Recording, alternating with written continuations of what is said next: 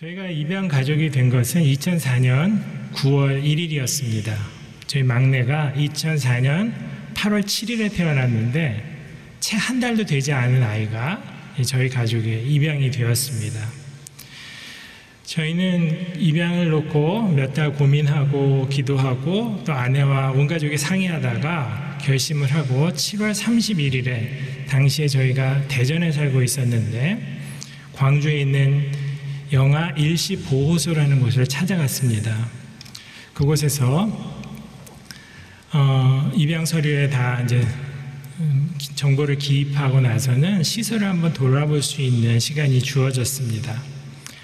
그곳에 2층, 3층, 4층에 아이들이 보호를 받고 있었는데 한 60명 정도나 되는 아이들이 신생아부터 영유아, 아장아장 걷는 아이들까지 있었습니다. 저희가 나타나니까 생전 처음 보는 사람들인데도 불구하고 아이들이 복도에서 손을 막 이렇게 올리면서 안아달라고 우리한테 안기는 모습을 보았습니다. 신생아 방에는 여섯 명씩 돌보는 선생님들이 계셨는데 이 아이들을 24시간씩 맡아서 돌보고 있었고 아이들 여섯 명이니까 동시에 젖을 물릴 수 없으니까 그냥 젖병을 베개에다 얹어가지고 물리고 있었습니다. 발길을 돌려서 우리 네 식구가 대전 집으로 향하는 차 안에 무거운 침묵이 흘렀습니다. 그 60명 보고 발길을 돌렸으니 그 아이들이 눈에 밟힌 거죠. 그 아이들 놓고 나오는 것 자체가 괜히 너무 미안했고 몹쓸 짓 하는 것 같은 그런 참담한 마음이 들었습니다. 오랜 침묵 끝에 그 당시 4학년이던 저희 첫째가 울음을 터뜨리면서 말했습니다. 나는 이 다음에 커서 다섯 명 입양할 거야. 사람 생각은 또 쉽게 바뀌기도 합니다. 저희 첫째는 그 이후로 이제 결혼을 해서 독립을 했고요. 그리고 둘째는 지금 대학생이 되었고, 막내는 지금 고등학교 2학년이 되었습니다. 저희가 우리 막내를 입양하던 날 사진이 있는데 잠깐 보여드리고 싶습니다. 요랬던 게 17년 전입니다. 지금 막내가 18살 고2가 되었습니다. 젖병 물고 있던 애가 이제 고등학생이 된 것이죠. 저희가 막내 입양하던 그 당시만 해도 한 해에 7, 8천에서 만 명에 이르는 아이들이 가정의 돌봄을 받지 못하고 정부와 시설의 도움을 받아야 하는 그런 소위 요보호 아동이 되어, 되어 가고 있는 현실이었습니다. 이 숫자가 지속적으로 줄어서 가장 최근 통계가 2019년 통계인데 그때 요보호 아동 숫자가 4,047명으로 줄었습니다. 이 아이들은 가정을 찾지 못하면 그냥 시설에서 자라게 될 확률이 높은 아이들입니다. 다시 부모가 찾아가는 확률이 굉장히 작다고 합니다. 저희 통계를 내가 또 찾아보니까 2011년 딱 10년 전에 국내 입양 건수가 1,500건이 넘었습니다. 그런데 그 숫자가 2020년이 작년이 되어서 260건까지 줄었습니다. 굉장히 많이 줄었죠. 우리나라는 1950년에 발발한 6.25 전쟁 때문에 갑자기 수많은 전쟁고아가 발생하는 긴박한 상황이 되었습니다. 그 아이들을 돌볼 방법이 없었기 때문에 적극적으로 아이들을 해외로 입양 보내는 해외 입양의 역사가 시작되었습니다. 그 이후로 지금까지 약 20만 명이 넘는 사람들이 해외로 입양되었습니다.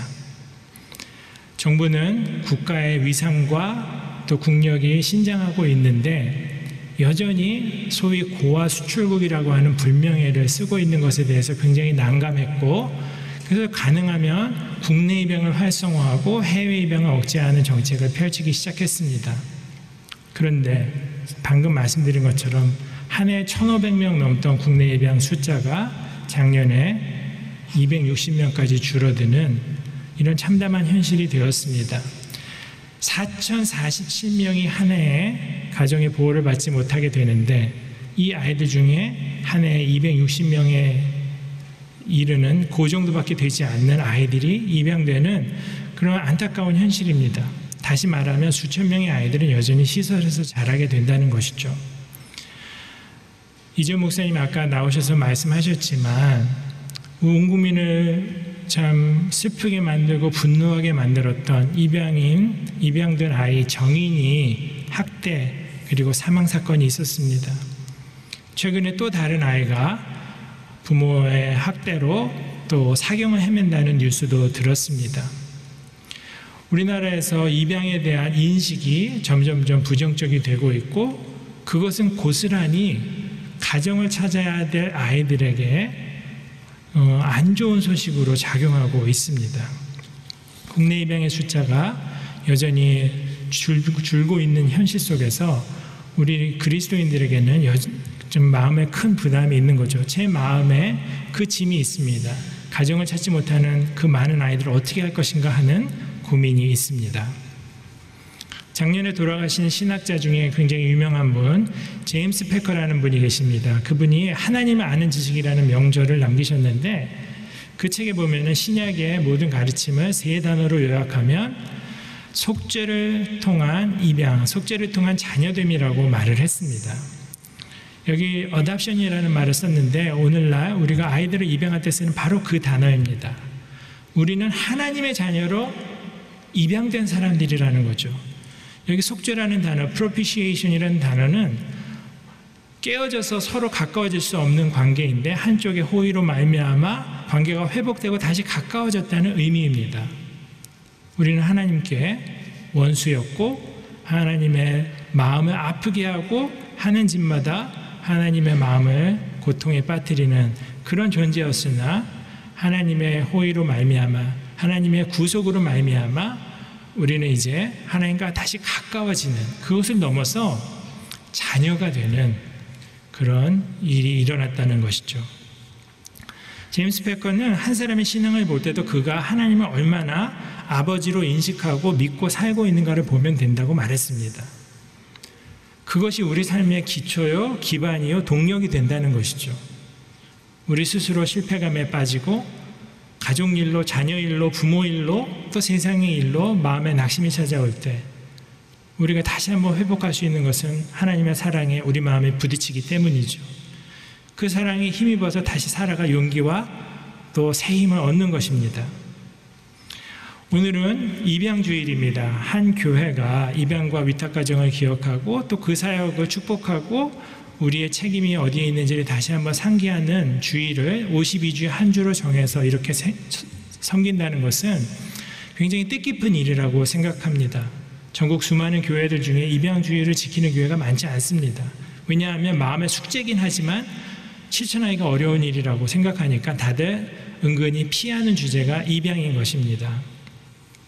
방금 말씀드린 것처럼 입양은 신학적으로도 중요한 개념입니다. 우리 모두는 다 하나님의 은혜와 그리스도의 대속으로 자녀가 되는 그런 신학적인 의미의 중요성을 가진 것이 입양이기도 하고요. 또 사회적으로 굉장히 중요한 이슈가 입양이기도 합니다. 그래서 오늘 입양 주일은 사회적인 이슈뿐만 아니라 우리 각자가 다 하나님의 자녀로 입양되었다는 사실을 다시 한번 상기하고 마음에 새기는 의미의 날이기도 합니다. 그래서 오늘 저는 신학적으로 또 사회적으로 이 입양의 문제를 함께 섞어서 생각해 보고자 합니다. 오늘 4절에 보니까 본문이 이런 말을 해줍니다. 하나님의 아들이 있는데 이 하나님의 아들이 인간의 아들로 태어났다는 것입니다. 하나님, 얼마나 높은 분이십니까? 우리의 수준과 우리의 처지와 너무나도 거리가 있는 그 분이 하나님 자신이 하나님 아들이 인간의 아들이 되어 태어났습니다. 반면 인간인 우리들, 하나님 앞에 원수였던 우리들, 하나님의 자녀가 아니었던 우리들이 하나님의 자녀로 입양됐다는 것이 또 5절에 기록되어 있습니다. 이를 위해서 주님께서는 율법 아래 있는 우리를 구속하셨다고 말하고 있습니다. 구속한다는 말, redeem이라는 단어를 썼는데요. 대가를 주고 되찾아오는 것을 말합니다. 하나님 아버지께서는 아들이라는 대가를 지불하시고 우리를 되찾아 오셨습니다. 그것이 하나님이 우리를 사랑하신 사랑의 의미입니다. 로마서 아니 고린도 후서 5장 21절에 보면 하나님께서는 죄를 알지도 못하신 분에게 우리 대신 죄를 짊어지게 하셨습니다. 이는 우리로 그리스도 안에서 하나님의 의가 되게 하시려는 것입니다. 그랬습니다. 그리고 로마서 5장 8절에서 10절 보면요. 그러나 우리가 아직 죄인 되었을 죄인이었을 때 그리스도께서 우리를 위하여 죽으심으로 하나님께서는 우리에 대한 그분의 사랑을 나타내셨습니다.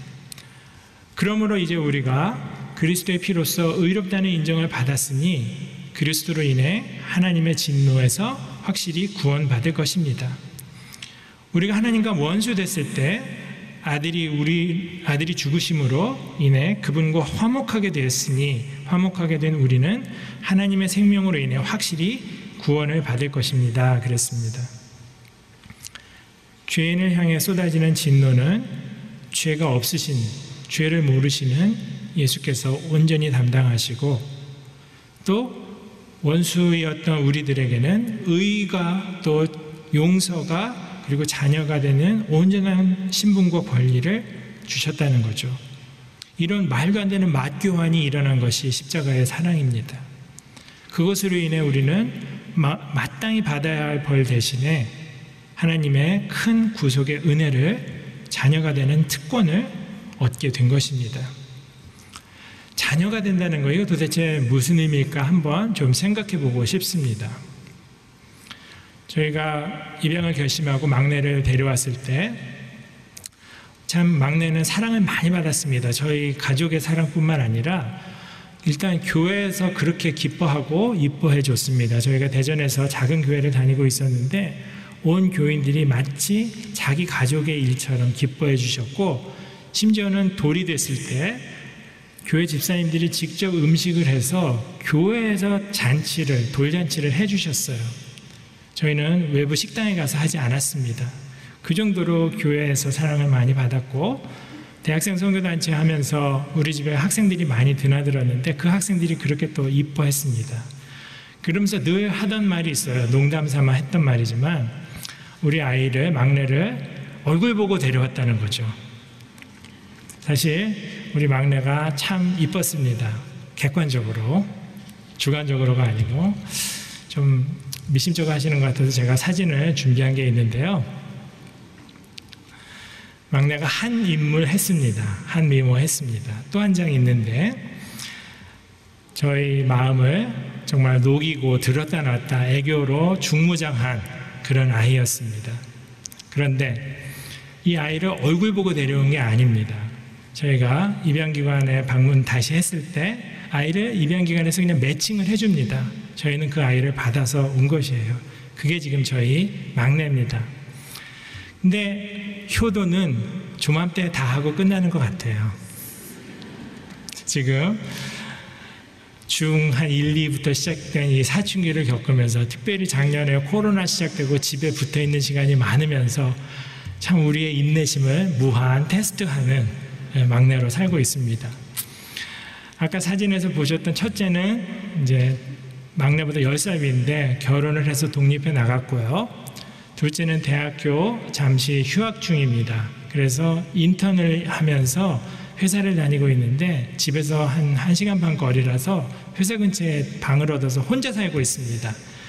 집은 이제 막내의 차지가 되었습니다. 막내가 우리 집안의 상전이 되었습니다. 심기는 불편한 데 없으신지, 아침에 잘 주무셨는지, 아, 식사는 하실 마음이 있는지 늘 살피고 조심스럽게 모셔야 하는 막내로 살고 있습니다. 정말 마음에 들지 않는 행동, 고집, 이런 거 필 때가 많이 있습니다. 근데 막내는 우리 집에 하숙생이 아니라 자식으로 와 있는 겁니다. 마음에 들든 안 들든 밉든 곱든 낳았든 입양했든 자식은 자식인 것입니다. 마음에 안 든다고 내칠 수 없는 게 자식입니다. 자식은 이제 부모의 운명입니다. 뭐 TV 드라마에서나 나오는 거지 호적한다는 게 이게 마음대로 되는 일이 절대 아닙니다. 부모 마음에 못을 박아야만 할 수 있는 일입니다. 어떻게 그걸 스스로 할 수 있겠습니까? 절대 못하는 것이죠. 자녀가 됐다는 것은 엄청난 특권인 거예요. 우리 모두가 사실은 그런 하나님의 자녀가 된 사람들입니다. 하나님 마음의 못을 받고 하나님의 인내심을 시험하고 그렇게 상전 노릇하면서 사는 우리들을 하나님이 그때마다 내치셨다면 우리는 지금 이 순간 숨 쉴 수 없는 자들입니다. 하나님께서 우리를 그렇게 사랑해 주신 게 아버지로서 자녀를 사랑하신 그 사랑인 것입니다. 그렇기 때문에 자녀가 된다는 것이 참으로 커다란 특권이고 그리고 은혜인 것이죠. 한 아이에게 가족이 생긴다는 것은 정말 대단한 사건입니다. 가정과 시설을 비교해 보면 이 보육시설이 가정보다 더 나은 물리적 환경을 제공할 수도 있을지 몰라요. 그러나 가정만 제공할 수 있는 특별한 것들이 많이 있습니다.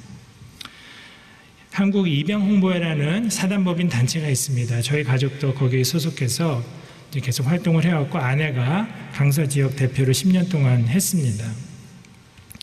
저희 부부가 그렇게 활동했던 이 입양 홍보에는 스티브 모리슨이라고 해외로 입양되신 분인데 그분이 만드셨고 초대 회장을 한현희 선생님이란 분이 하셨습니다. 정말 너무나 훌륭하신 분이에요. 첫째를 낳으시고 그 뒤로 10명을 계속 입양하셔서 키우셨고 또 더 많은 아이들을 위탁해서 돌보시기도 했던 분입니다. 한 번은 그 한현희 회장님이 고등학교 남자애를 집에 데리고 온 적이 있었어요. 입양하려고. 근데 그 남자애는 고등학교 나이에 파란만장한 인생을 살았던 친구입니다. 고생을 많이 했어요. 파양 경험도 있고 집에 왔는데 처음에는 눈치도 보고 잘 지내는 것 같더니 이제 슬슬 본색이 드러나면서 속색이기 시작했습니다. 경찰서로, 파출소로, 학교로 부모가 불려갈 일들이 자꾸 벌어졌습니다. 그러던 와중인데 제주도에서 사형제가 시설에 입소가 됐다는 소식을 들었어요. 부모가 키울 수 없게 된 거죠. 이 네 명이 근데 한 곳으로 입양을 가면 좋겠지만 네 명을 한꺼번에 입양할 수 있는 집이 없으니까 이 회장님이 마음에 심각한 고민을 하기 시작했습니다. 그래서 한 번은 얘네들 네 명을 한꺼번에 입양할 수 있는 가능성을 알아보려고 네 명을 다 집으로 며칠 데리고 온 적이 있었습니다.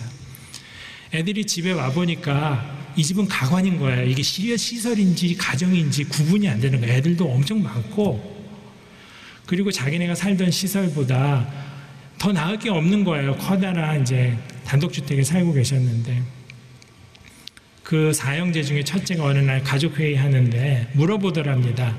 여기는 시설과 뭐가 다르냐고. 그러자 신기하게도 그 말썽 피던 고등학생 그 친구가 한마디 딱 하더랍니다. 여기서는 꿈을 꿀 수 있다고. 참, 그 짧은 기간에 시설에서 또 여러 군데를 전전하며 살았던 그 친구가 남겼던 그 한마디, 가정의 의미를 얼마나 많이 드러내주는지 모르겠습니다. 아까 영상을 보셨죠? 제이홈 가족들의 영상인데 정말 흐뭇하고 감격적인 영상입니다. 저는 그 영상 중에 특별히 한 장면이 마음에 굉장히 남았어요. 뭐냐면 아이 애기 한 명을 놓고 형들하고 누나하고 그 앞에서 있는데 그 아이가 조그만 공을 이 장난감 위에 얹었습니다. 그게 뭐 대단한 일이라고 막 박수치고 환호를 하면서 좋아해 주죠. 가정에서 잘하는 것은 바로 그런 환호를 경험하는 것입니다. 뒤집었을 때 그게 뭐 대단한 일이라고 좋아해 주고 엉금엉금 길 때 아장아장 걸을 때 막 박수 쳐주고 환호해 주는 것. 이 세상에 유, 오일, 유일하게 오직 나만 하는 일인 것처럼 기뻐해 주는 경험을 하면서 자아를 형성해 갈 수 있는 환경이 가정인 것입니다. n분의 1의 관심을 받는 곳이 아니에요. 아이들은 가정이 필요합니다. 너무나도 기본적이고 당연한 건데 그걸 못 누리는 아이들이 한 해에 수천 명씩 나오고 있는 현실입니다. 만 18살이 되면 이 시설에 있던 아이들은 독립해서 나가야 됩니다. 보호 종료 아동이라고 불러요. 옛날에는 한 200만 원 줬다고 그러는데 요즘 한 500만 원 준다고 합니다. 그 돈 가지고 아이들이 이제 호롤단신 나와서 자기 인생 스스로 살아야 되는 거예요. 한번 상상해 보세요. 여러분의 아이가 지금 18살짜리 아이가 500만 원을 줄 테니까 앞으로 네 인생 너 혼자 살아. 가능하겠습니까? 이게 얼마나 막막한 일일까요? 방 얻는 것부터 시작해서 알바 구하는 것부터 시작해서 제대로 된 직장 잡기도 어렵고 500만 원이 순식간에 사라집니다. 그 아이들 중에 자살하는 아이들이 많대요. 저는 이런 아이들에게 가정이라는 울타리를 제공하는 게 얼마나 주, 중요한 일인지 여러분들에게 정말 호소하고 싶습니다.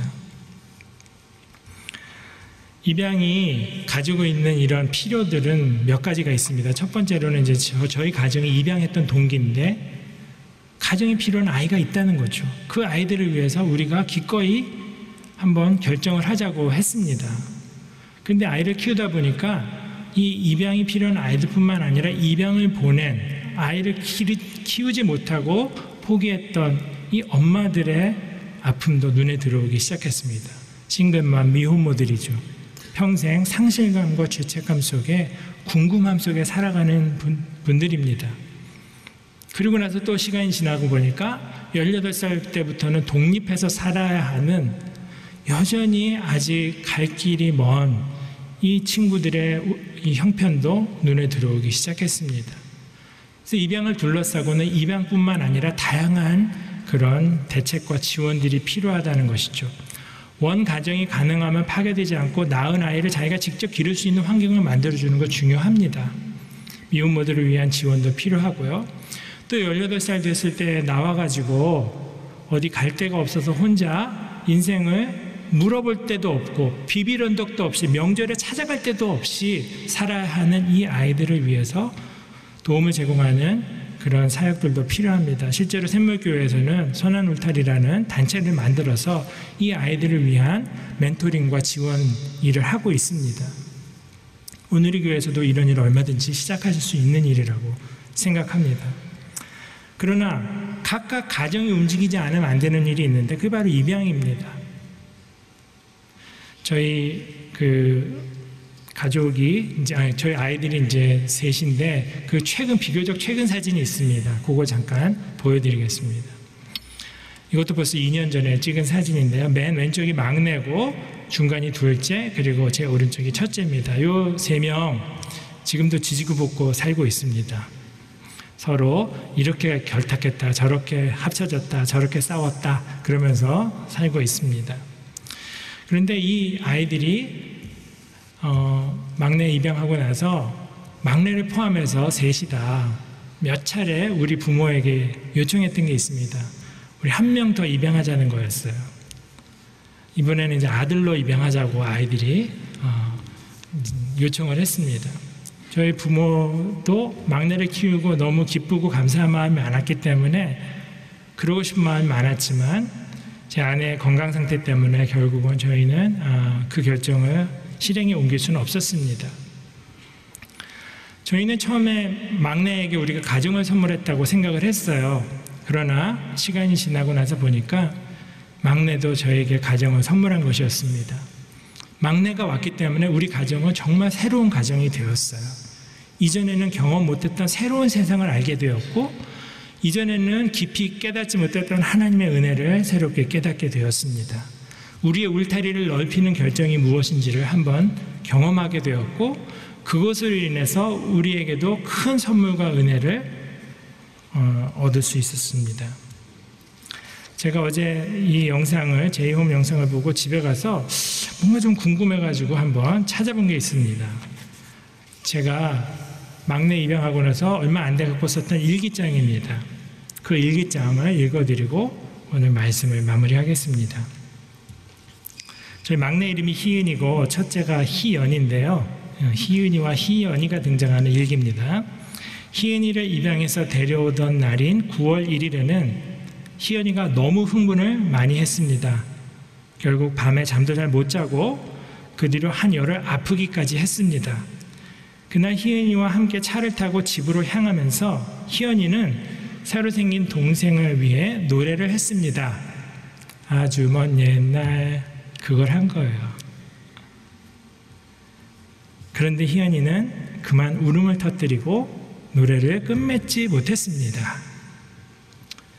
이런 아름다운 하나님의 계획 안에 태어난 그래서 우리 가족이 된 희은이가 겨우 3주, 3주 남짓한 시간 동안 겪은 일을 생각해 보면 가슴이 미어지지 않을 수 없었기 때문일 것입니다. 희연이가 커서 입양을 과연 몇 명 할 수 있을지는 몰라도 우리 세 아이 모두 나중에 커서 입양해서 아이를 키우면 좋겠다는 소망을 품습니다. 그때가 되면 훨씬 더 입양이 자연스럽고 보편적인 선택이 되어서 우리 아이들이 손자를 입양해서 잘 사는 모습을 꼭 보고 싶습니다. 이게 17년 전에 제가 썼던 일기입니다.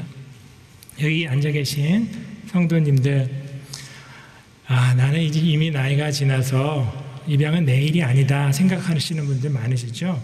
음, 혹시 여러분의 자녀가 입양하겠다고 하는 계획을 얘기를 하면 절대 반대하지 말아 주십시오.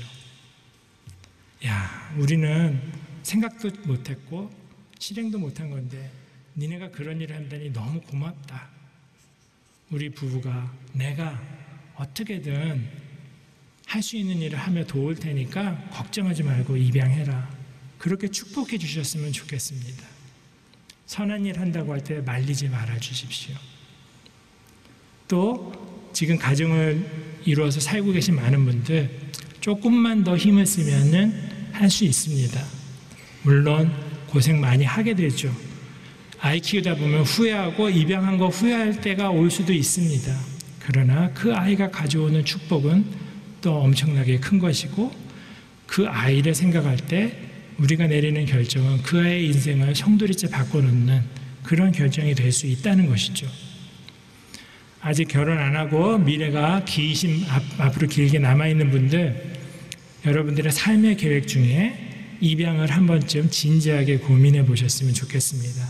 그래서 제가 다녀간 이날 들었던 이야기가 씨앗이 되어서 언젠가 여러분들이 입양했다는 소식을 제가 듣게 된다면 저는 한없는 기쁨과 영광으로 여기겠습니다.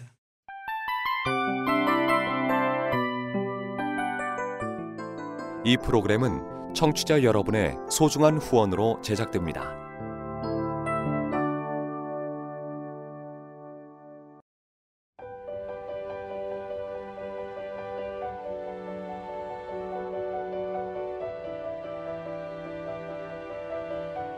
세상에는 수많은 교회들이 있지만 더 깊이 있는 말씀 강해를 찾기 위해 크기로만 교회를 선정하지 않습니다.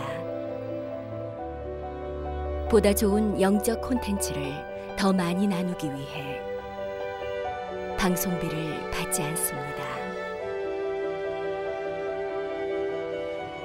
1년 365일 복음만 전하고 싶어서 우리는 광고를 하지 않습니다. 온누리의 복음을 땅끝까지 CGN TV와 함께 땅끝 성교사가 되주세요